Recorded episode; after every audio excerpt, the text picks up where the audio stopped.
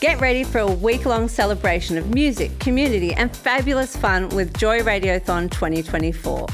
Joy has the largest collection of rainbow podcast content in the world, and you can help keep us out loud and proud by donating during Joy Radiothon 2024. Just go to joy.org.au slash radiothon. Mark it in your calendars because Joy Radiothon returns June 1st to 7th, and remember, we all flourish with joy. You are on Saturday Magazine with Macca and uh, Joe Ball. We hope uh, in a minute or so to be speaking with uh, Federal Environment Minister Tanya Plibersek. Uh, we want to talk about World Pride. And in fact, who do we have on the phone, Joe? Do we have? We have member for Sydney and Minister of Environment, the Honourable Tanya Plibersek. Can you hear us, Tanya? I can perfectly. Oh, fantastic. It's great to hear your voice you on sound here. so surprised. Oh no, we were just Have you had technical trouble? Oh, look, you know, a, communi- a community organisation that receives no government funding always struggles, Oh. Tanya. oh, hint, hint, hint, hey. Welcome again to Joy. it's a pleasure to be with you. And of course, today we're going to be talking to you a little bit about your portfolio as Minister for Environment. But let's start by talking about World Pride. It's happening in your seat. What does World Pride mean to you? I'm so excited that, uh, I mean, Mardi Gras is always a really fun event in my electorate. There's not just the march, there's all the, you know, fair day and the movie festivals and all the other cultural events that go along with it. And this is just going to be absolutely supersized this year. We're going to be welcoming people from all over the to uh, come to World Pride. So um, we'll have you know a lot of the same events as usual, but also uh, the World Pride Bridge March. And it's not just it's not just party, party, party. Although there's a lot of party, there's also going to be the largest ever um, conference on uh, G uh, GLBTQIA plus human rights, which uh, I'm really looking forward to as well. And we- we're seeing already a lot of guests arriving for um, the festival and the associated events. So Sydney just feels great at the moment. Yeah, and Tanya, uh, that you talk about the Human Rights Conference there. What do you think that means? I mean, you're in government now.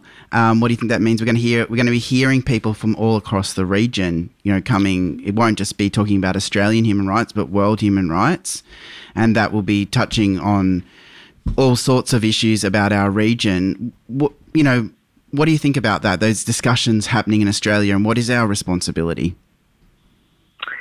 I think that's a really great question, and it's really important for us to recognise in Australia that we've achieved a lot. Um, you know, this is the 50th anniversary this year of the first Australian Gay Pride Week, and it's a very different kind of uh, legal and social situation we've got now than 50 years ago, but we've still got a way to go. And one of the um, most important things we can be talking about during the the conference is what we can do to support people in our region because we know that there there still is a death penalty uh, in lots of countries for um, being gay or lesbian, uh, and even where the death penalty is um, not an issue, the legal and social discrimination in plenty of places, including parts of Australia, still abounds. So, Tanya, you, I just, we're going to talk to you a little bit about being the Minister of Environment, but just thinking back to the election, I mean, you sit in one of the most progressive seats, I would have to say, the, the seat of Sydney. And whereas a lot of other progressive seats this time, um, what we call historic, you know, historically, well, how people voted. Um, they voted for environment. They voted for LGBTI issues. They voted for asylum seekers. In those cases, unlike your seat, some of them went to Teals um, and went to Independents and went to the Greens. Yet you've, you know, held one of the most progressive seats. Like, what what do you think is the role of now you're in government appealing to those people who might have voted one Teal? Um, or one Green, and then for the Labor Party because they wanted to send a message to the Labor Party about climate change or about other progressive issues? Um, well, I think if, if you want to talk sort of seat by seat politics, there's two things that's really important to say. The first is every single one of us has to be a good local member, and I do really never take for granted um, my seat. I, from you know the weekend after the last election, I start preparing for the next election. That means street stalls and public events. We're going to have a World Pride party of our own that we'll be putting on for our community the members here in Sydney. Um, will you know we've got a, a um, voice uh, event that we're putting on in a couple of weeks' time. We just recently had an NDIS forum with Bill Shorten, who brought along a bunch of people from the NDIA so my constituents could talk to a human being instead of being on hold for an hour. You can't take your seat for granted, and I never do, and I never will. But uh, I think we've got, uh, on the other hand, at a macro level, we've got a really good story to tell uh, on progressive uh, things that we've done, including one of the very first things we did coming into government being leg- you know, to legislate higher ambition on mm. carbon pollution reduction. That that was a huge issue at the last election. The Liberals totally got it wrong. During um, their time in government, they had 22 energy policies and never landed one of them, and wanted to pretend that climate change wasn't an issue for Australia and globally. We're already taking action on that. Um, the National Integrity Commission, the, the legislation for that is, uh, you know, ready to go. We've got Mark Dreyfus full steam ahead on a National Integrity Commission. And I think one of the other big issues at the last election was, uh, you know, equality between men and women. You've got a Labor Party that is actually now more than 50% represented by women in the federal parliament, and the Liberals are still where they were 20 years. And yeah, we, we we're going to do something one day. You know, at the state level, out of 12 North Shore seats, they've got 11 um, blokes contesting yeah. them, the Liberal Party. They just haven't heard the message. I want to say, uh, you know, when we talk about climate change, uh, there's a lot of people that weren't that were in the parliament last time and not this time. They didn't realise the climate had changed for them. Um, I wanted to just quickly, Tanya, you uh, uh, basically you you decided to knock back uh, the latest project or a coal mine project uh, by Clive Palmer that was actually going to be located 10 kilometres or so from, effectively from the Great Barrier Reef.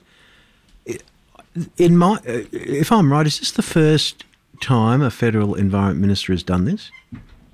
Yeah, it is. It's the it's the first time that um, the Environment Protection and Biodiversity Conservation Act has been used to knock back a coal mine, and this one really is a no-brainer. It, it's an open-cut coal mine, about 10 k's from the barrier reef.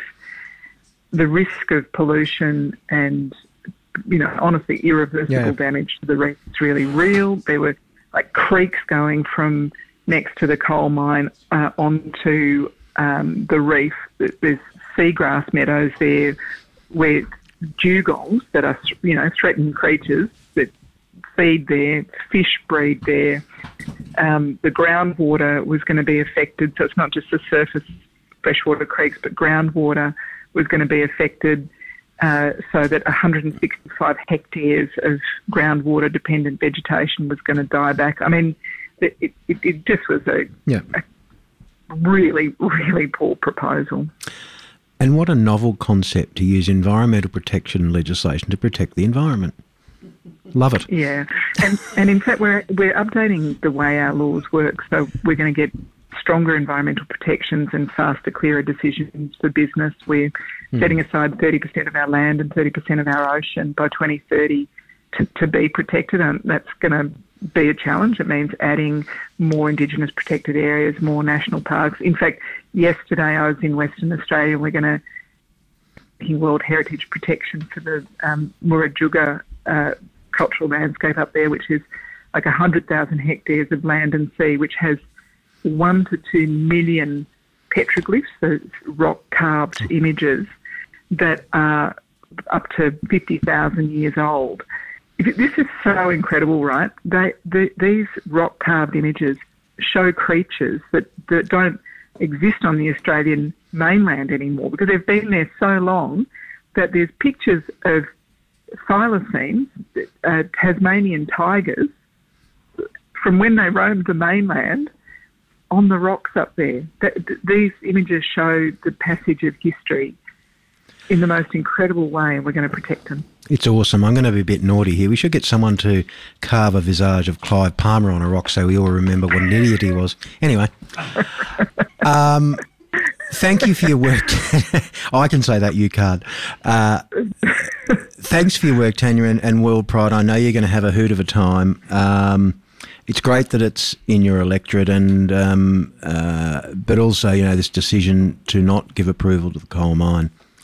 I think it's it's it's it's fantastic, and um, I congratulate you for that. And keep up the good work. I know it's it's always a bit of a challenge, uh, particularly in the parliament. Some of the interesting group of people you have to work with, but st- stay at it. I'm used to it. oh, I know. If you're not used to it by now, then you know you're in serious trouble.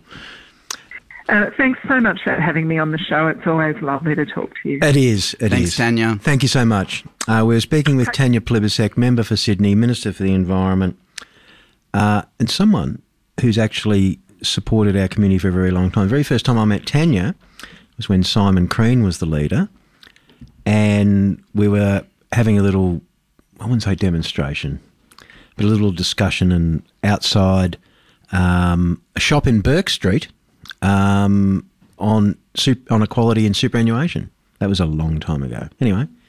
This podcast was produced by Joy Media. You can support Joy's diverse sound and diverse community this June by donating to Joy Radiothon 2024. Go to joy.org.au slash radiothon. And remember, we all flourish with joy.